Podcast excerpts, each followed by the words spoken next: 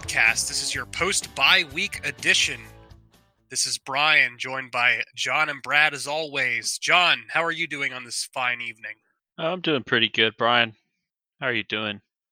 Ah, not great. Oh, The Good. Panthers aren't. The Panthers are, are sad. oh no, they're very sad. Yeah, so not not the most joyous occasion to be talking about them. But anyway, Brad, how are you? I am doing fine, which the Panthers are not. Yeah. We're past Thanksgiving. We're past the Panthers bye week. So here we are once again to talk about the team. And before we get into the big news of this week, let's just briefly talk about the horrific meltdown that was the Panthers versus the Dolphins. I guess this is officially two weeks ago. Um, yeah, not great. Uh, the the Dolphins won 33 to 10. Cam Newton threw five completions on 21 attempts for 92 yards and two picks inter- or two interceptions. Christian McCaffrey got hurt in that game and is done for the year. So yeah, that game really sucked, and uh, it kind of uh, exposed that Panthers' offense is very limited right now, and really all they did the entire game, as far as my recollection goes, is they were trying to throw the ball down the field, which I actually advocated for on Twitter because the Panthers' offense has been very predictable. They've been running the ball a lot, they've been throwing short passes. So they tried to open it up a bit, and it didn't work. The Dolphins destroyed them. So as a result of that game, the Panthers this past weekend, very quietly on Twitter, went on and fired Joe Brady, offensive coordinator. So finally, one of the chips has fallen for what has been a really disastrous year for Carolina, aside from a few bright spots. So, yeah, Joe Brady's gone. Um, I believe Nixon is going to take over for Hmm. play calling duties, along with I guess it's going to be a collaborative effort on the offensive coaching side to take over for Brady. But yeah, Joe Brady's gone. This guy interviewing for head coaching positions, multiple head coaching positions last year. Now he's uh looking for a job somewhere. What do we think that? Brad, I'll start with you.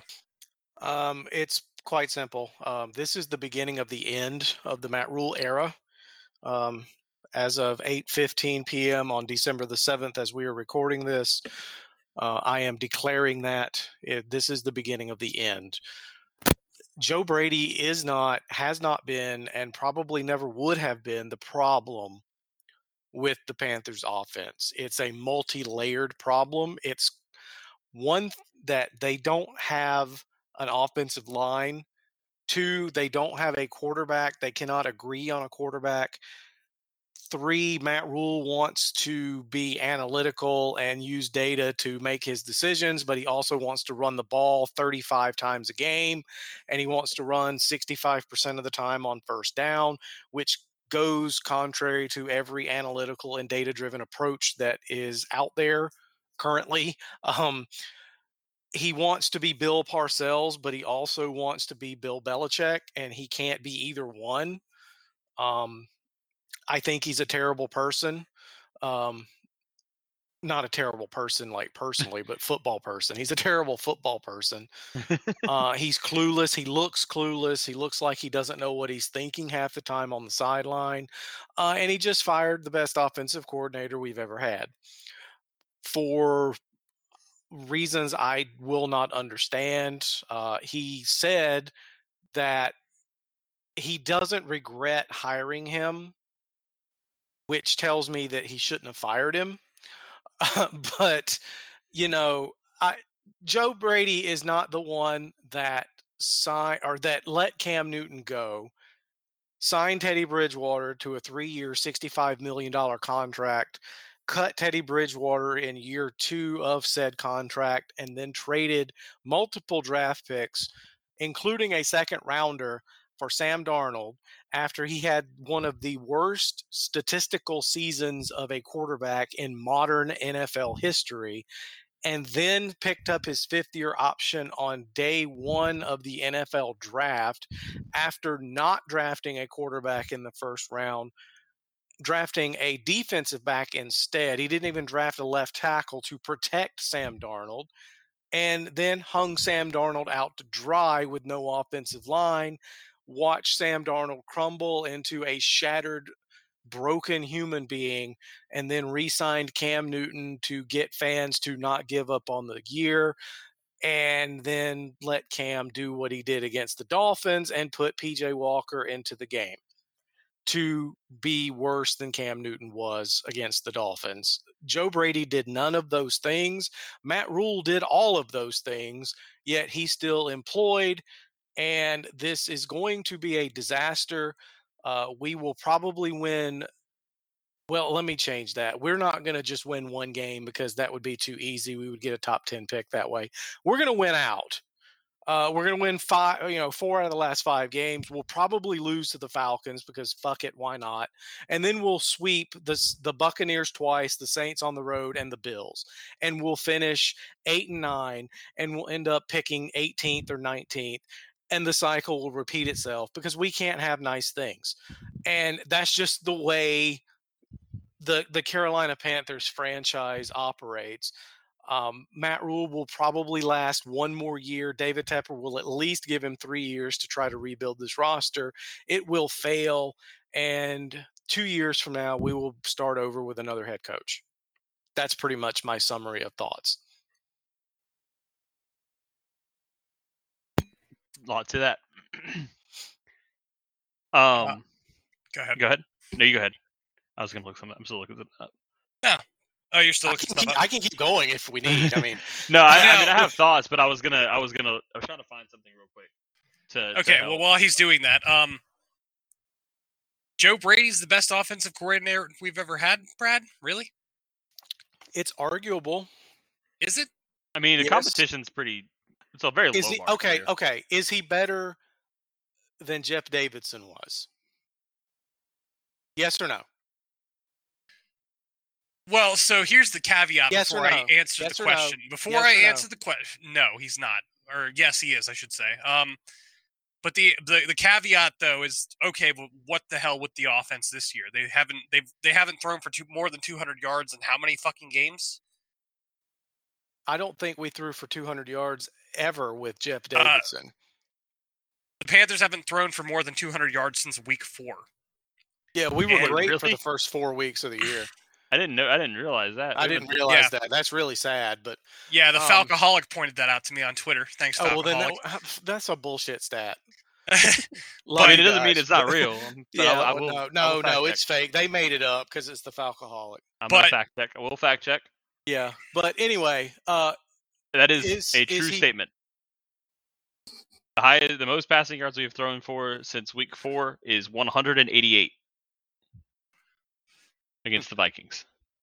And even though the passing offense or the offensive line obviously is a variable in this conversation, I will say, like, I was sitting there on Twitter during the Dolphins game saying the Panthers really need to try and throw the ball down the field because it was very clear for the last several weeks of football that the defensive backs were sitting on routes and that's that's a play calling issue.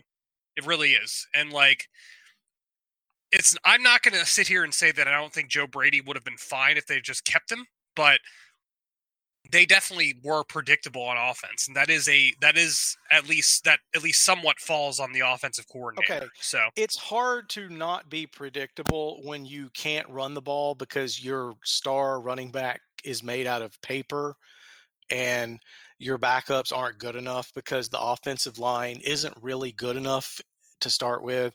And the only reason we were good at running the ball in the first place was because Christian McCaffrey is superhuman. Uh, it's easy for a defense to figure out how to stop an offense that doesn't have talent. Now, we do have talent at wide receiver, but we've had no talent at quarterback because we've had Sam Darnold. He was good for three weeks and then he fell off of a cliff. And Cam is still learning the offense. He's still getting into the swing. Like this is basically the preseason for Cam in our scheme. So it's really hard to pin it on the offensive coordinator when you take those things into account. But I just I don't think that the guy that went to high school and played high school football with Matt Rhule is going to be a better offensive coordinator than the guy who was partially or mostly responsible for Joe Burrow being the best college quarterback in the last 10 years. I, I just don't think that, I think his name is Jeff Nixon, is going to be better than Joe Brady was. And they did go to high school and play football together. That's why he's employed, by the way uh, in case anyone was wondering who Jeff Nixon is and why he's our running backs coach now, offensive coordinator, is because he was high school teammates with Matt Rhule. Matt Rhule is just like Ron Rivera was. If you knew him at any point in your life, or if you worked with him or for the universities of Baylor and Temple, you will have a job for life with the Carolina Panthers that's just the way we we apparently just run on nepotism no matter who's in charge. And i mean it's just it's one one thing is you know after another with with Rhule is he can't he can't hire people outside of his circle because he I, I don't know. I mean i know i know coaches do that like i get it but it seems like we we excessively do it. And I, I, mean, I could be wrong here. The offense, we could score 50 points on the Falcons on Sunday. Like, we might. It's possible. But I think the the core issue, like my editorial aside, I think the core issue, Matt Rhule wanted game plan A. Joe Brady was only capable or only wanted to make game plan B. And if that's going to be the case, somebody's got to go and most of the time the guy with seniority is the one that's going to stick around.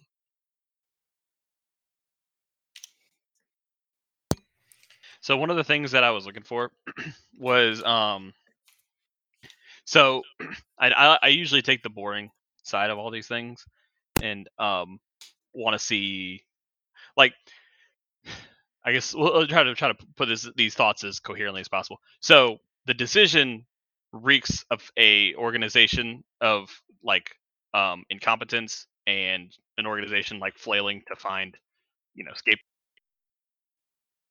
which bad look for Matt Rhule. Um, and a, obviously no guarantee that it saves his job. Uh, I will. I'm not gonna like say this is the right or wrong decision until we see what happens. Though, like the initial reaction is probably that Joe Brady's a scapegoat, and kind of oh, to your point, Brad. is a scapegoat. Yeah, and, yeah, and I that doesn't mean he's doing he's free of blame because the no, offense, no, like I, said and I, I will say this: I I probably did exaggerate him being the best offensive coordinator we've ever had, Hmm. um, and I, I don't think. I mean, it might not be too far from wrong. He's though. he's in the top three. Like he is in the top three. I will I will I will die on that hill. Um, Dan Henning and either Norv Turner Rob and or Rob Chudzinski. You know, though, and Joe Brady. Those four. Pick any three of them. Those are our best three offensive coordinators. But um, he's not blameless. You're right. He's not. He did do things he probably could have done better, but he is being scapegoated. So my my question, my like, the main thing that seems to be the disconnect here, uh, is like kind of like what you talked about is like Matt Rhule wants things done a certain way and Joe Brady wants them a different way. The way that they talk, the way Joe Brady wants to do things makes more sense. Now, Yes, it does. whether or not now that doesn't mean that the way he has things designed and the way he executes things is good. Like you can be like I can go out there and say I want to throw the ball this many times. This is how I want to do things and sound like really smart, but if my play designs suck, like the- the results are going to suck. And the situational play calling sucks, the results are going to suck. So like but speaking from what we can see and like hearing how they talk, Joe Brady definitely has the right idea more than Matt Rhule seems to. Like Matt Rhule has said like he wants to run the ball 33 times a game. Lot. And two, as we've talked about, as I've specifically talked about for like years now, um this football coach thing of like chasing after a symptom as a, eh, to to s- to get the like diagnosis as opposed to like going for the actual root cause of like coaches think like okay I see that there's a correlation between how many times a team runs the ball and how often they win. So if I run the ball, I win. It's like no, you run the ball because you win. And this thing that they do where they just like do it backwards, they're like, all we got to do is run the ball a lot and we'll win the games. Like, no, you won't. You need Yeah. to be winning first. And then Yeah. when you're winning by two touchdowns, you run the clock out with a bunch of run plays, and all of a sudden you've run the ball 40 times. Um, Like if you have a 25 point lead in the Super Bowl, yeah, uh, you should run the ball. Yeah, that's fine. You can run the ball sometimes there.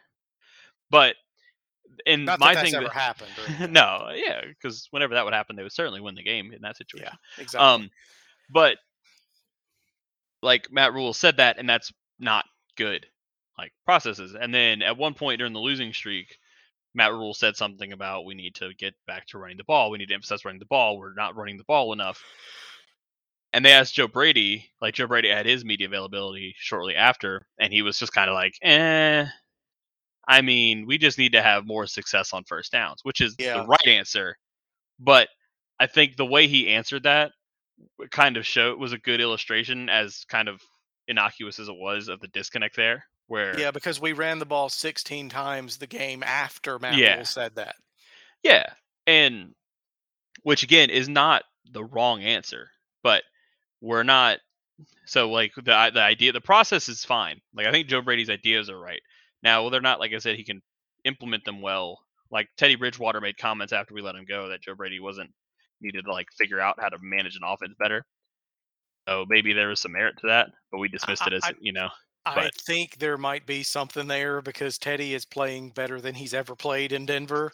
Uh, and yeah so he's the same guy that he was in Carolina. And Yeah. he looked fine until he got hurt.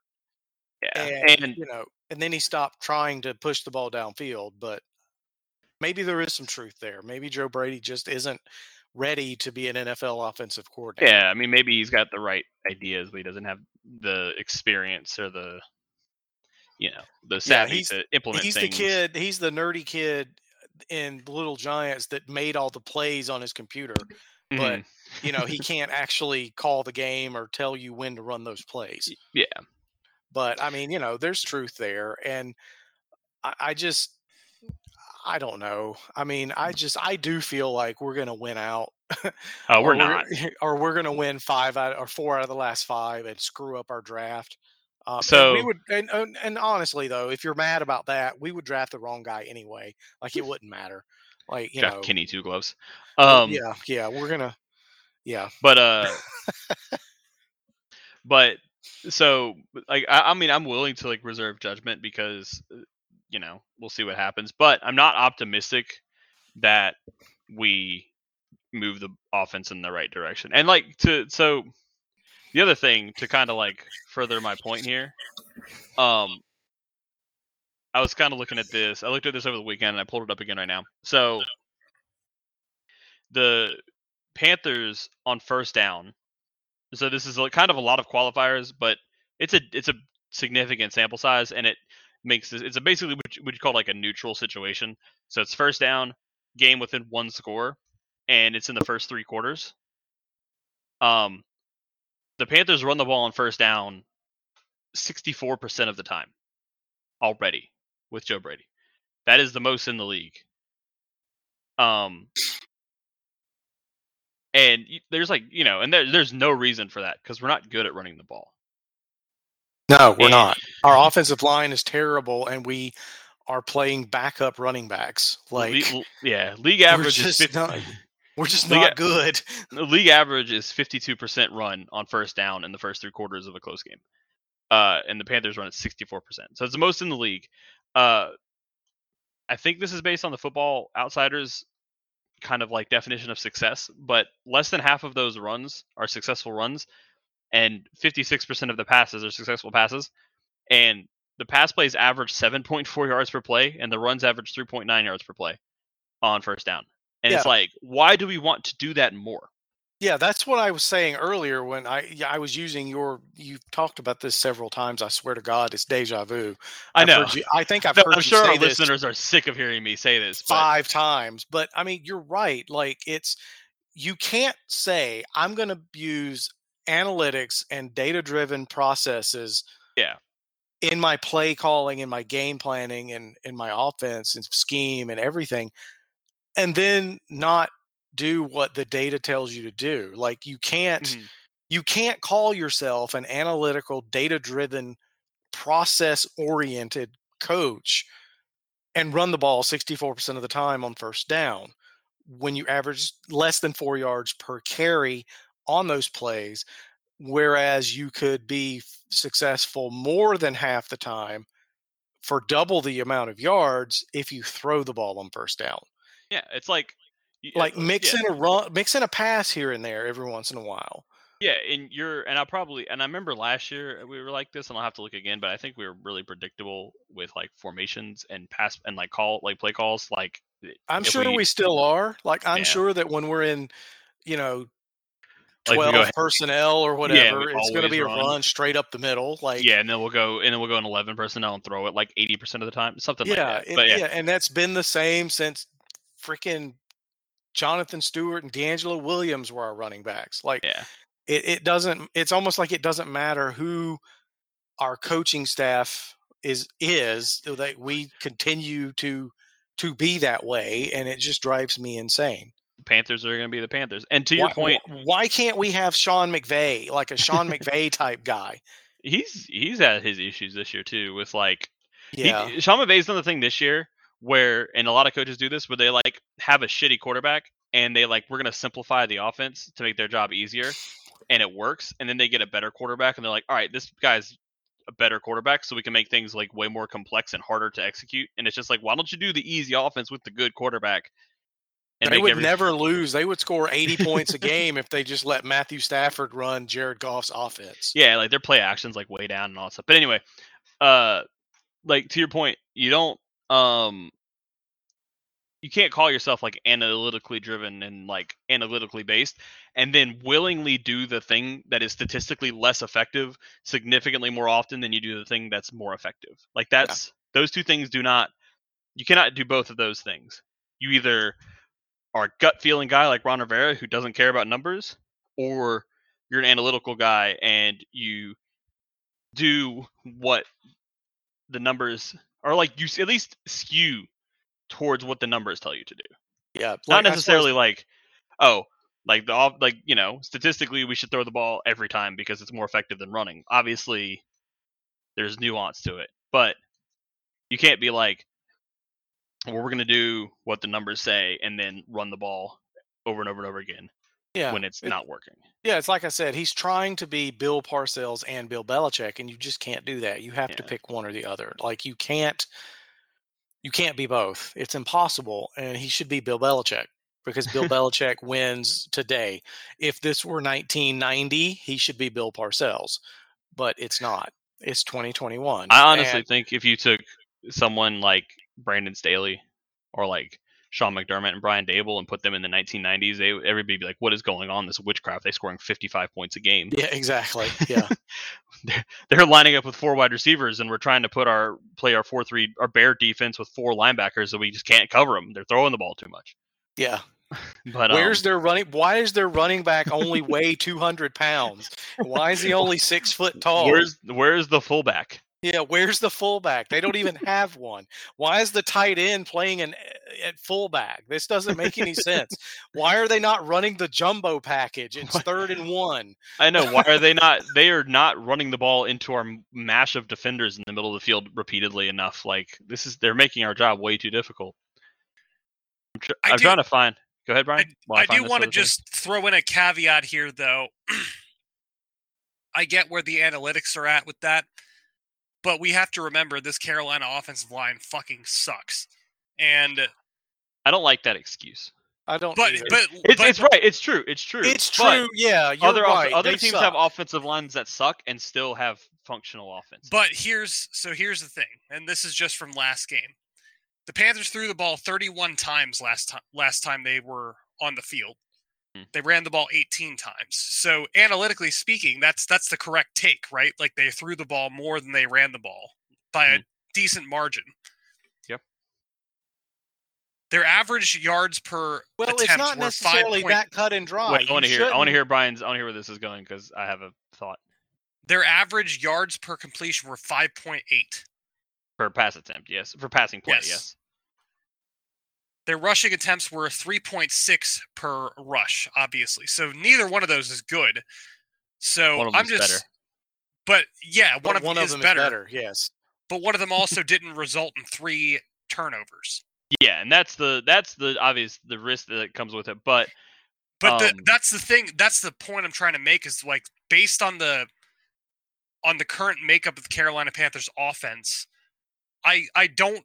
I agree that throwing the ball is probably better, and I really wish that they were more effective at doing it. But right now, it's almost as if like the most risk averse thing they can do is running the ball, because passing the ball has been so fucking disastrous for them for the last few games. so to the to the point of being risk averse. Well, for one, the offensive line is also bad at blocking for the run. Yeah. so they're they're actually not- worse at run blocking than they so are. So it's not like it's not like they're terrible. if they were a good run blocking team and not a good pass blocking team, like if it's just a bunch of like big road graders up front, then yeah, like you probably want to run the ball more. But the thing is, like, and this is kind of the way that football is approached in general. That kind of always gets on me. Uh, is like it's more risk averse, but it's also not going to work. Like you're basically like, okay, if we run the ball, we're not going to turn it over, but we're also not going to move. So like you're As kind of we've like seen, we go three and out, three and Yeah. out, three and out, three and out. Like so we're mitigating the turnovers, but we're also not doing anything. So like you're not really accomplishing anything. Where a punt is still a turnover. It's just not counted as one in stats because you're goes giving the ball the back field. to the other team. You're giving, you're turning it back over to the other team. It's still a turnover. and that's and I have like a tangent to this too, but like basically you're going to turn the ball over when you throw it, especially when your quarterbacks are Sam Darnold and this version of Cam Newton, but and definitely PJ Walker, but PJ wants to throw a pick six so bad he can't stand it. I know he's he just PJ Walker is going to throw it to somebody.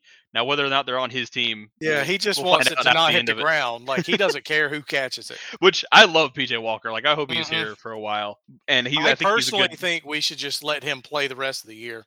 I, I think he's happens. and I think he's a very good backup. But I I just I love his like Rex Grossman. He is re- to he is football. 2021's version of Rex Grossman. Yes. Um, but the the thing is like with that risk that you take that you're going to turn the ball over, you at least give yourself the chance to go to like do stuff.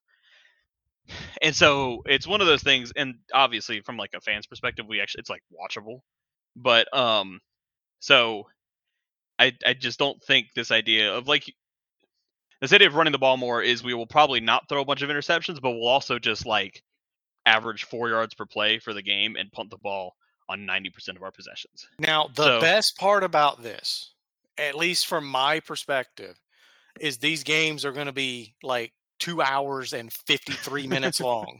Yeah. Because we're not going to stop the clock at all. Um, but going back to your point of we we should always pass it more than we run. That's not actually true. Um, what you want to do is you want to look at, I- and I know this is hard to think and hard to believe that it's legal, but you should look at what the other team is good at and what they're bad at, and you should attack what they're bad at. And like, like- like if they cannot stop the run, run the ball. If they can't stop the pass, throw the ball. And if they're if you're running the ball and they make adjustments, guess what?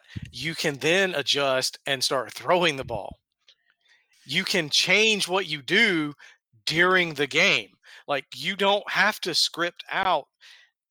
It's not like an old computer game where you enter everything in and then hit play and let it go. Like you can change things.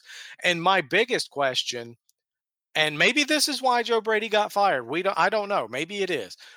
Why are we not running play action? Why are we not rolling Cam Newton out and letting him get outside and look down the field and make plays with his legs?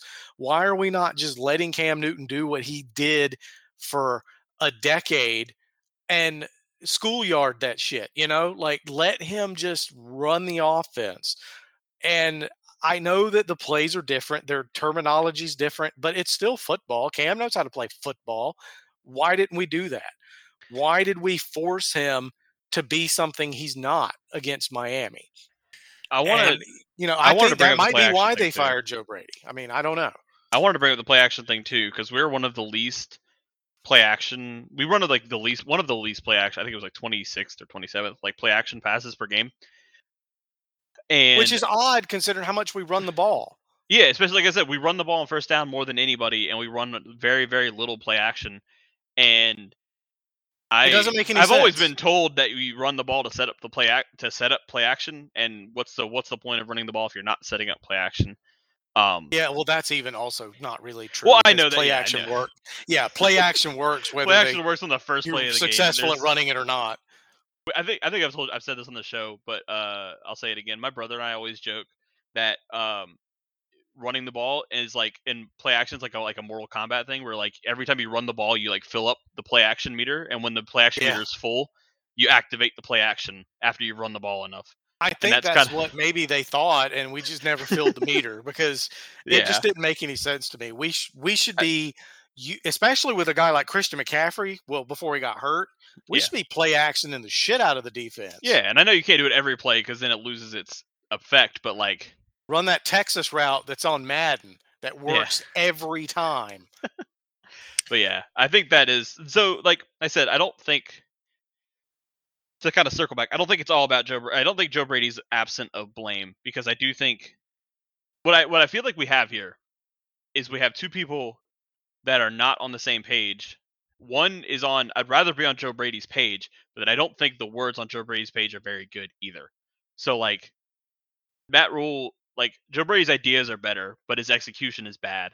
And now I think we're going to Matt Rhule's ideas, which are definitely worse, but maybe the execution will be better. So it might Can be I- a net positive in the long run. But go ahead.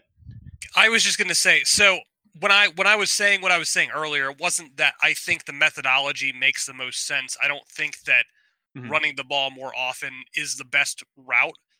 I just think that Matt Rhule's thoughts with how this offense should be run based on the the overall makeup of this team does make sense because at this is a defensive team at this point.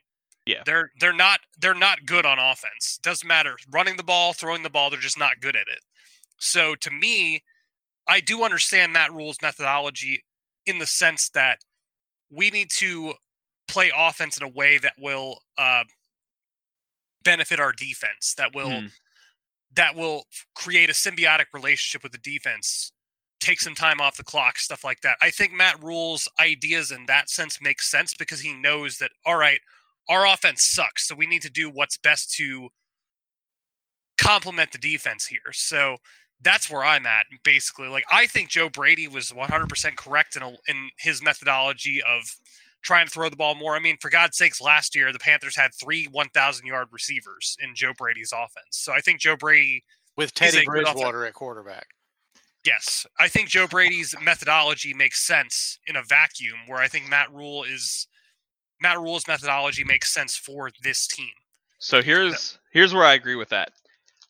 With how bad the offense is right now, and given and if it's not fixable with like play call, like you know scheming and stuff, it's kind of like the Ron Rivera, John Fox, uh, other old school football coach way of doing things. Where if you just kind of like run the ball, if you have a good defense and you just run the ball and like don't make mistakes on offense, you can kind of devolve every game down to just being a coin flip. Yeah, you can thirteen to nine your way to like It's, eight. it's what wins. Washington's doing it right now. Yeah, basically. And- yeah, and you Control basically the just- time of possession and don't let the other team take advantage of your mistakes. Yeah, you're not going to let the game get away from you. You're not going to win either, but you'll basically just keep the game close and then hope that you like get input like kind of how do I put this? Because the way because football You is a lot of one have or two. You make the one keep to three close. plays that are going keep to it make close and hope the coin lands on heads. That's Exactly, basically what and- you're doing. you have control over it in a sense, but you also are kind of depending on like the game you know, being the last team with the ball or like getting a lucky turnover or something. And so you kind of like I said, you kind of devolve the game down to being like you have to win like three plays, like Brian just said, as opposed to winning the whole game. And that's like an okay thing to do if you're bad. And if this Panthers team is bad with a good defense, they can definitely steal some wins like that, but it's not really a sustainable way to like build a team for like real success. No, and I think the problem there is with Matt Rhule. I don't know how to say I don't know how to say this either, but like he, he's used to being at Temple and Baylor, and he's used to taking guys that nobody else wanted hmm and coaching them up and being an underdog and like taking a guy that couldn't make it as a division one wide receiver and turning him into like a free safety or taking a, a guy that he's too big to be a, a defensive end but he's not good enough to be a defensive tackle so he puts him in and, and makes him a guard or you know whatever. Like he's used to taking pieces and parts and ugly vegetables and making a salad out of it and you can't do that in the NFL like you you can't win that way. You have to have better talent and you have to have better scheme. Like you can't just take a bunch of cast-offs that nobody else wanted and coach them up like what we're doing right now you you you just can't do that Bill Belichick. like that's what they that's what they tried to do with with um, Sam Darnold, and it clearly isn't working. And I, I know you said Bill Belichick does that. He is the one exception to the rule. like there is an exception to every rule. Bill Belichick is the exception to that rule. But also, Mac Jones is a franchise quarterback that we should have drafted at eight overall. Oh, get out! we, He threw we've all, three we were passes on fucking. we were all saying it on draft Got night. We have to we have to trap Mac Jones. We were all screaming it from the rooftops. I'm honestly, and all jokes aside, I'm surprised we didn't. I thought we were going to. I but thought didn't. we were when Matt Rhule started talking about he's a nice guy and he enjoyed working with him at the the Senior Bowl, but didn't Uh-huh. say anything else. I thought that was because we were going to draft the guy. Yeah, I didn't want to tip everybody off, but Didn't want to tip it off, but you know, Yeah, but yeah, I think so. Like, but to kind of yeah, I think Brian, you're right in the sense that like it makes sense in the short term to see if we can just like win this game with defense and some good fortune.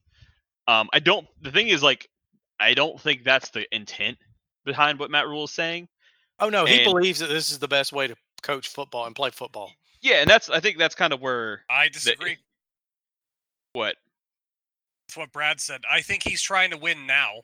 Yeah, well, I know he's trying to win now. This is Oh, like, he's trying what, to what do else Is he both. supposed, what is he supposed to do with this with this offense with this roster? Yeah. I mean, granted, it's partially his fault that this is the roster they've assembled, but That's like, what else is he exactly right. to do? It is it is 100% with the exception of Christian McCaffrey's ankle being made out of paper mache. This roster is Matt Rhule's fault. He has put this roster It's together. also Scott Fitterer's fault, but And Marty okay. Hurney. and Marty Hurney. Yeah, that I I I don't know. Matt Rhule is the guy that's getting the players he wants. I I, don't know about that, but okay. Uh, so it, I don't. Yeah, I think I, I Scott Fitter hasn't been here long enough to kind of like see see out the whole idea, like the whole I guess plan if there is one. Um, but yeah, I, I my concern would be, and it's hard to say because like of how this is kind of based off what he says, you know, in the media, and that's obviously coach speak and stuff. My concern is like the idea that Matt Rhule has to help win with this team, which is like I said, basically just like muck it up and hope that you guys you kind of like find your way to good plays at the end of the game. That's kind of what we've been dealing with for a long time, and that's a great way to make whatever team you're coaching go anywhere between six and ten and ten and six, no matter how good they are. Yeah. or bad they are. Where It's the Ron Rivera problem. yeah, and it, we had it with John Fox too. And it's like, why do the Panthers go up and down in wins every year? It's because they just regress to the mean every year. Like, Yeah. obviously there's years exceptions where we went like 15 and one because they well that in that year even they like That was our every ball every ball bounced the right way. Yeah, and it was a- one it- game. yeah, it was a good team that had a lot of lucky breaks. Yeah, that was an 11 and 5 team that went 15 and Yeah. 1. And but then it's like, well, why'd they go so bad next year? And it's like, well, obviously there's some injuries and stuff, which is also in a football regression to the mean. But like every year, if you're counting on like turnover luck and winning the game late. Like sometimes the other team has the ball last, or like that last second pl- that last second drive to win the game. You like they give yourself such a little margin for error that sometimes it doesn't work. And I don't. I hope that if Matt Rhule lasts through next season, that's not like the long term plan going forward. And that's just like a how can we like salvage this season where we're still somehow in the hunt for the playoffs, and then we can reevaluate when we don't have Sam Darnold and old Cam Newton as our quarterbacks. Yeah. See what Or I'm hoping what happens. I'm hoping we lose against the Falcons, so we're basically all but eliminated. Mhm. And then we can just go into fuck it, let's just do this and see what happens mode Yeah. and just evaluate. But I don't think that's going to happen. Now we can beat the Falcons, and then we'll be six and se- uh, six and seven, right? Yeah, then- we're in we're in tenth place, and we're tied for tenth in the NFC playoffs race with the Falcons and Saints. We're all five and seven. But but saying tenth place is a little bit misleading because they're only we're only a half game out of or yeah one game out of seventh or sixth Yeah, out of But- a game out of sixth, like not even like the last playoff spot. but we also do not have the tiebreaker over. I think four out of those teams that are in that jumbled up bunch. We lost to the Eagles. We lost to the Giants. We lost to the um, to Washington. We lost to um, Vikings. the Vikings. Those four teams all have the tiebreaker over us because for the wild card, the the number one tiebreaker is head to head, and Yeah, so- we we're like we're actually in tenth place because we lost the tiebreaker to all those teams. Yeah, so the team the the three teams are yeah, I guess the four teams technically right now ahead of the Panthers for the six like six through nine. The Panthers have lost the three of them. So Yeah. they do have an uphill battle that they have to finish with a better record. Yeah, the Then all 49ers are the one that we haven't played. I think. Yeah, that's right. Yeah, that's it. Yeah, Because the only team that 49ers, we've- Eagles, Vikings. Yeah, the only team in the playoff race that we've beaten is the Cardinals, and they're nine and two, so they're out of the conversation anyway. Like they're the they're the number one seed right now, if I remember right. Which makes no sense. Like what it makes no there? sense. We beat the brakes off the damn Cardinals and then get embarrassed by the Dolphins. And it's not like and I guess they had uh Kyler Murray back this week, but like or what do they have? What do they do in week twelve? Um Uh, we lost to Washington in week No, 11. what did- oh, the Cardinals, they beat the They- no, they're 49ers? Or was that before they played us? I'm looking right now. They won, I know that, because we were their I mean, second they've- loss. Yeah, they they beat the Seahawks and then with you know still undermanned, and then they got Kyler Murray and everybody back last or this past Sunday and won. But yeah, they went and beat the Seahawks pretty handedly, I guess, without Kyler Murray or DeAndre Well, the Hopkins. Seahawks are really Seahawks are bad. bad, this, but- they're bad this year. But yeah, I don't know what happened there. I guess we just have they just see that Panther like uniform and they just get their they just Yeah, we've just won like shrivel up. six games in a row. At- we the last time they beat us was that Jake Delhomme meltdown game. We've won That's every game. They beat us in 2013. They actually they? kickstarted. They kickstarted Yeah. that uh, nine-game win streak. They were Oh, the, that's they were the Ron Rivera like this. He's on. He's about. He's on his way out the door, and he figured things out because we lost like That's- twenty to six or something, and like very embarrassing, and it wasn't even that close. yeah, and that was were when I had given up on the season. Which They For was some reason, I thought that was the Bills that beat us and started that. They did. Uh, that was where the that was I week think two of that year. yeah. So the Bills was that started the Riverboat Ron thing, and then the Cardinals game was the like we got to get we got to get our act together, or coach is going to get fired. Yep. Um. But yeah, I think we've exhausted all of the offensive coordinator talk. I do expect I do expect a phone call from Matt Rhule or David Tepper in the next few days to ask for my thoughts on how we should run the offense because clearly we know what we're talking about more than like football people. We lost got tons of- twenty-two to six to the Cardinals that Yeah. year. I'm Look at looking at me. it now. Remembering that, I for- very completely forgot about that game. Yeah, I completely forgot about that game. pretty sure Cam threw like three interceptions and Yeah, but that's the last time that they've beaten us. Yep. And And that at includes two playoff games, including a home game where we were seven, eight, and one, It, but that was the they which is still Ryan my Lindley. favorite season ever. The greatest playoff game of all time. I was at that playoff game and man, that was They had statistically the worst offensive performance in playoff history. Yeah, they had Yeah. like what, like 63 yards of offense or something. Yeah, Something something, like like, that. Yeah, and something really we- bad. And they got like 22 yards on like the last play of the game too, on like some like lateral play for no reason. I, like, I think yeah, I think they got they got like twenty something yards on the last play and avoided being like Mhm. Like the absolute worst game ever in the history of football or something Yeah, like it that. was some. Yeah, it was something like that. But it was because of that one play where we just didn't care anymore. Yeah. Fucking Ryan Lindley. Ryan Lindley. How did they score 16 points? Well, the Panthers struggled too. That's I was gonna say I think we gave time. them good field position Yeah, we did. because they didn't hardly gain any yards. Yep. That's exactly what happened. I'm gonna. The look Cardinals had up 'cause 78 yards of total offense in that game. hmm He had 51 yards of passing and 27 yards rushing. I'm gonna look at it now and see what happened. Let's see. Little, little good. That was number. also It- the Fozzie Whitaker breakout game. Oh yeah, everybody loves Fozzie Whitaker.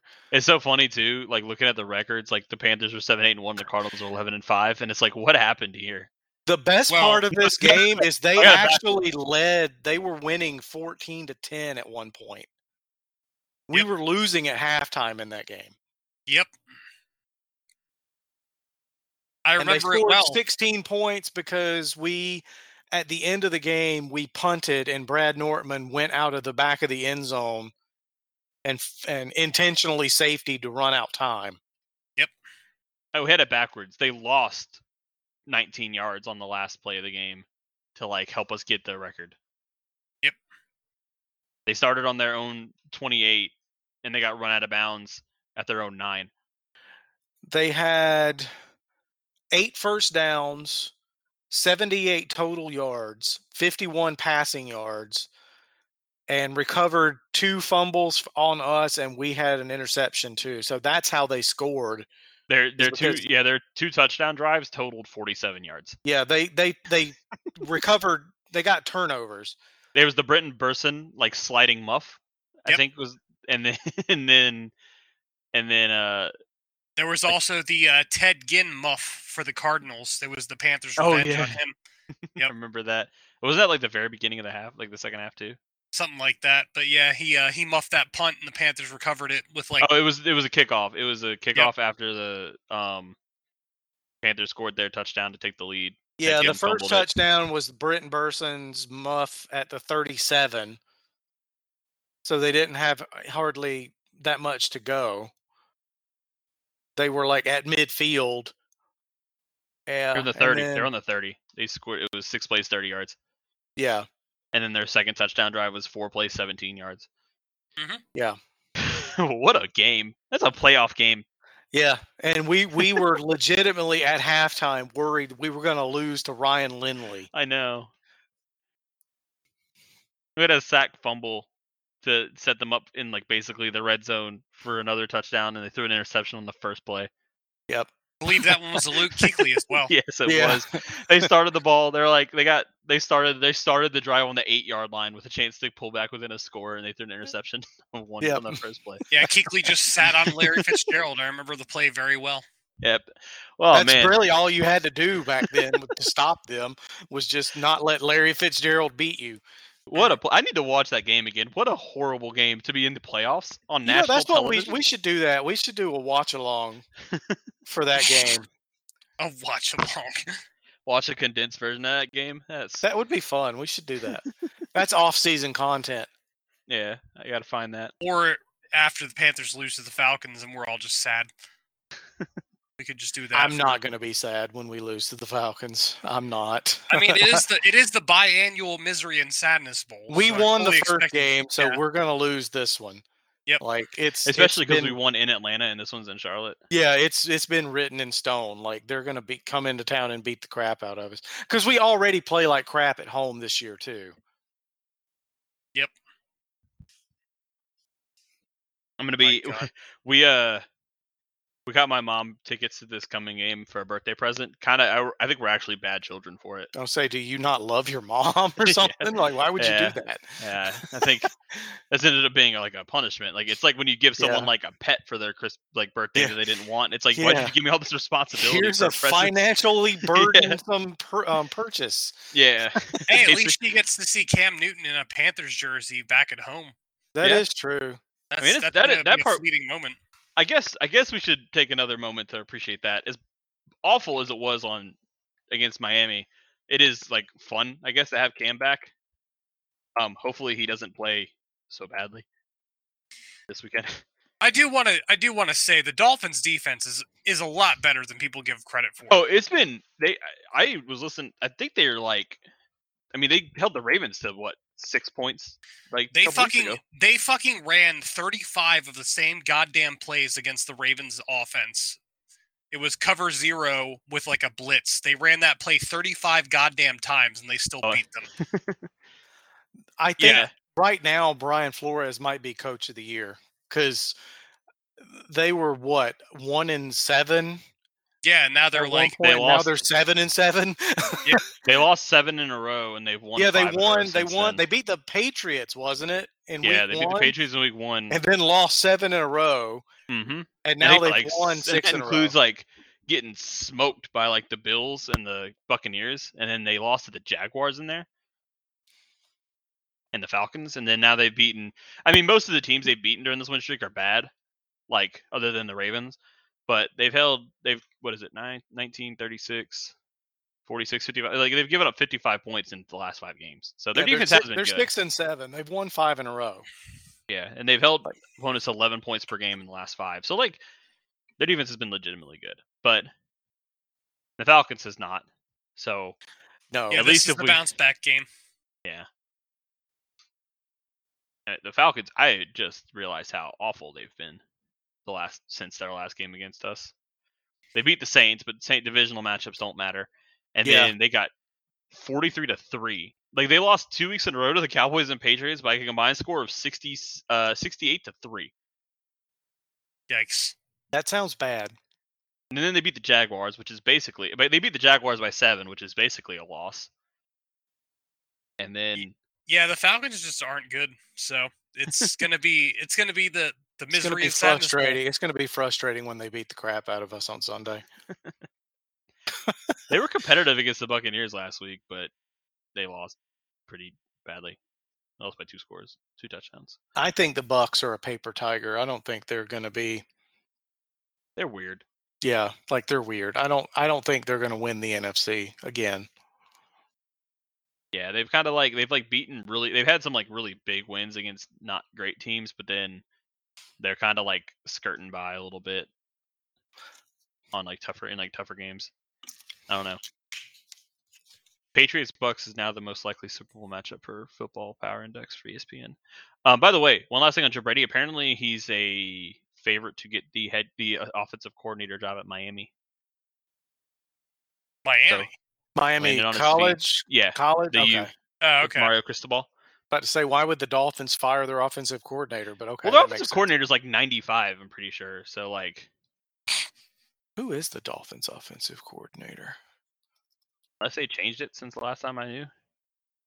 Uh, let's see. They have two offensive coordinators. Okay, that was two last year then, where they went with like Chan Gailey or something. Eric Studesville and George Godsey. Can't say I know who either of those guys are. I couldn't pick them out of a lineup. So yeah, any any random guy could come up to me and say, "I'm the offensive coordinator for the Miami Dolphins," and I would believe him. I mean, maybe that's the ticket for success because that's what we're about to do. Yeah, yeah. I, honestly, that uh, I, anybody who thinks that that Nixon isn't going to just say yes to whatever Matt Rhule tells him to do, I mean, that's what this is. Like, run the ball 33 times a game. Yes, sir. Let's get that Chudzinski reunion back, baby. I picture Uh, us I, being I really down. hope. I really hope we run the ball exactly 33 times. I was gonna say, I picture us being down. It's like 28 to 10, and it's like there's like 14 minutes left in the fourth quarter and we run the ball like four straight times because we need to get to 33 runs. Yeah. Because like, well, we're so close. Once we hit that 33 run mark, we're likely to win this game. It's like we're down Yeah. by coach, we're down by three touchdowns. Yeah, but we got to get to that number, and then the, we'll it's get because to we haven't run 33 enough yet. runs, and then we won't run the ball at all again for the rest of the game. Yeah, once we get to 33 runs, runs, we have found the ticket to success. You know, fourth and inches with Cam Newton. Not, we're gonna throw it. Yeah. Y'all are haters, man. I'm just being real. This is going to be Chuba Hubbard's career game. Mark it I'm not going to say I'm being real, but I think we have reason to to to be self-deprecating towards. I depre- have I have reason to feel like the process is a crock of shit. Chuba Hubbard's going to have a career game. Book That's it. not saying much. Ch- Chuba Hubbard has a low bar to clear, and it's against the Falcons, so that's. I mean, not all he has to do bold is rush prediction. for like 80 yards, That's and not it's a career game. No, he had 100, didn't he? He I did. think so. I, Yeah. I'm hating on Chuba. He's actually a pretty decent backup running back. And I mean, to be honest, I think with the right blocking scheme and the right offensive line, you could get rid of Christian McCaffrey when it's financially tenable and roll with Chuba Hubbard and Ameer Abdullah and be fine. Like you Yeah, won't be elite, but you'll be fine. I mean, that's kind of running backs in general. Yeah, like I, I we should never I don't know if anybody read Joseph's article on this. If you haven't, please already please check it out.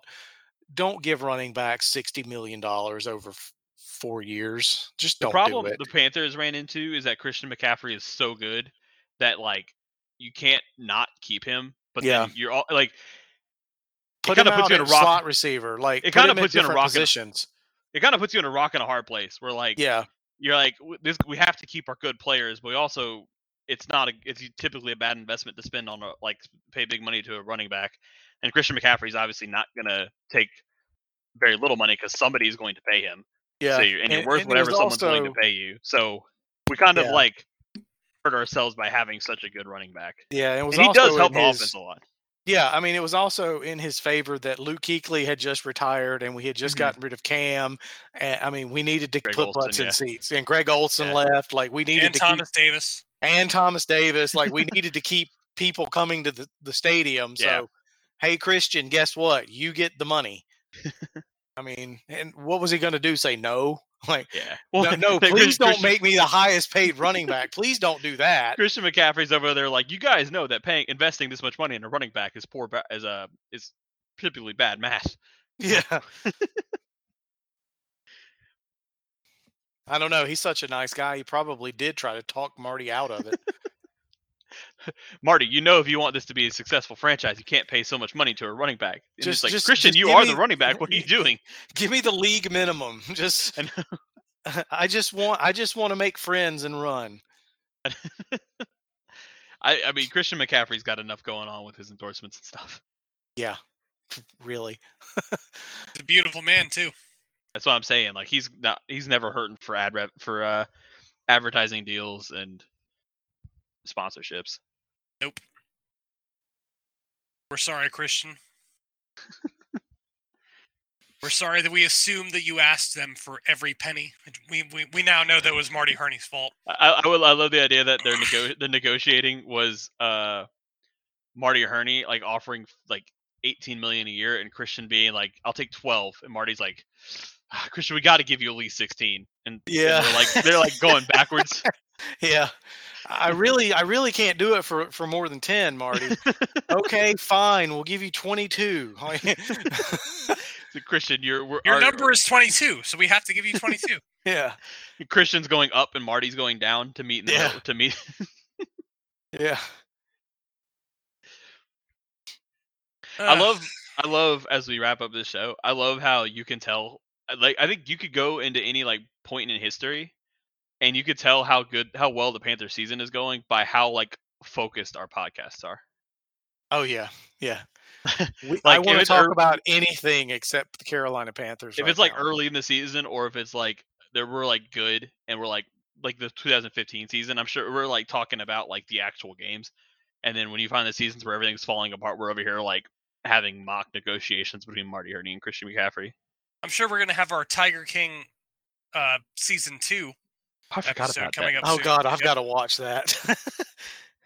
Yeah, that'll just be our breakdown for the last week of the season. Is Tiger King season two. So,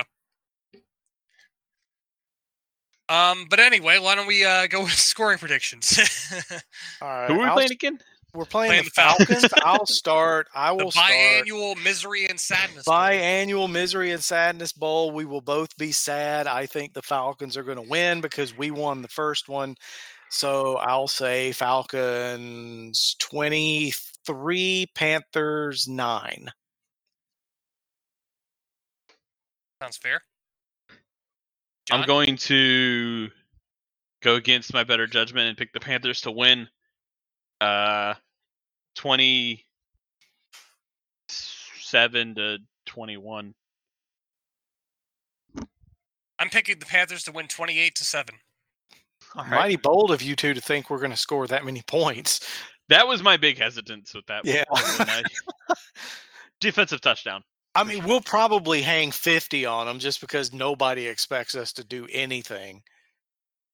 Yeah, it seems we're getting right around to that time of year where we're everybody's down on the Panthers and they just decide to, you know, blow I mean, up we- on a team. I feel like we got that against the Cardinals. I don't know if they've got two of them in one year. Yeah, but then we had two in a then we had two weeks in a row where they disappointed us. So, as per the So the walls of Panthers. the laws of Panthers, yes, they they are going to blow the Falcons away, and people are going to be like, "Wow, why aren't the Panthers the playoff team?" That's that's, that's you, the know, you know, sneaky good. It's the Panthers. They just beat the Falcons forty-one to 6 Mhm. and then they come out to and lose to Buffalo forty-nine to nothing. They're like, oh yeah, that's why. That's why we weren't talking about. it." I mean, the fa- the the the Bills did just lose to the Patriots after Mac Jones threw three passes, so it's possible the Panthers could win by running the ball constantly.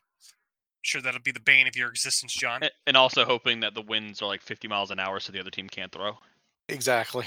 if the if the fans blow hard enough, they can do it. I mean, well, I guess the run, de- the run defense. I think honestly, the Panthers the way their defense is constructed, it's almost better when the other teams throw because their run defense is mediocre. no, their, which uh, their their defense is not built to stop the run. No.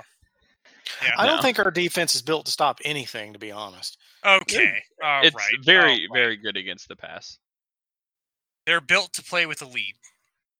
which we don't get. Yep. Not usually. No, there's still it's it's. I feel like it gets kind of masked by how poorly the offense is played and how much they're on the field, but the defense is still playing.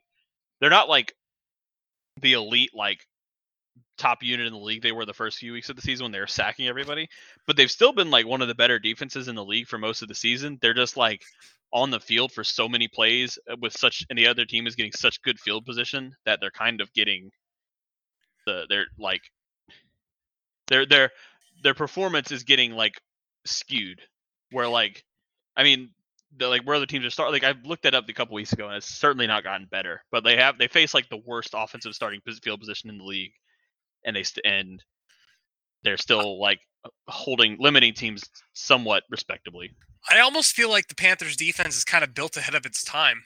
Like, because there's still teams in the NFL that are really devoted to running the football, where obviously the NFL is going, is gearing towards being a pass heavy league. Mhm.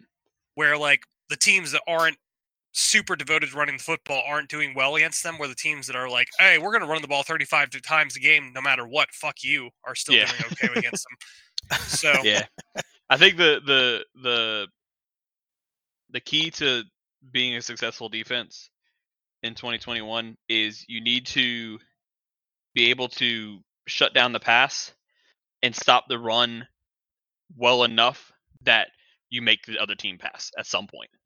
Yep.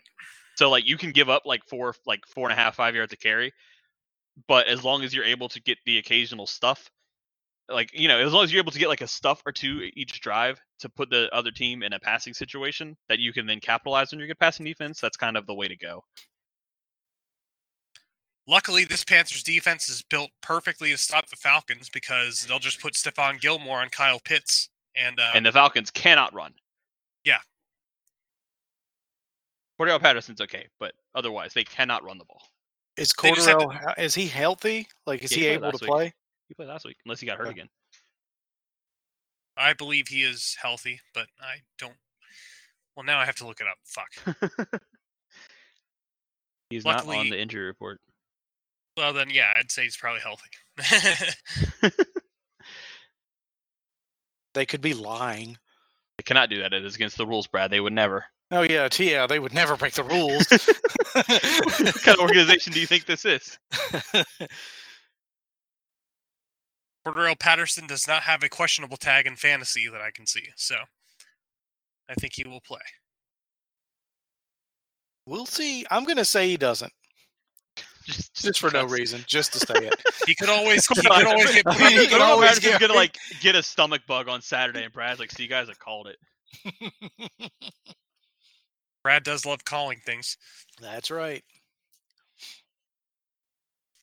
Well, I think that about wraps us up for this week's Keep Sounding podcast. So enjoy the second edition of the biannual Misery and Sadness Bowl between the Panthers and the Falcons. We'll have a nice breakdown for you next week if we're not talking about Tiger King season two. From all of us here at the Keep Sounding podcast, this is Brian, joined by Brad and John as always. So stay tuned, stay safe, stay healthy, and we will talk to you soon. Yep. Later.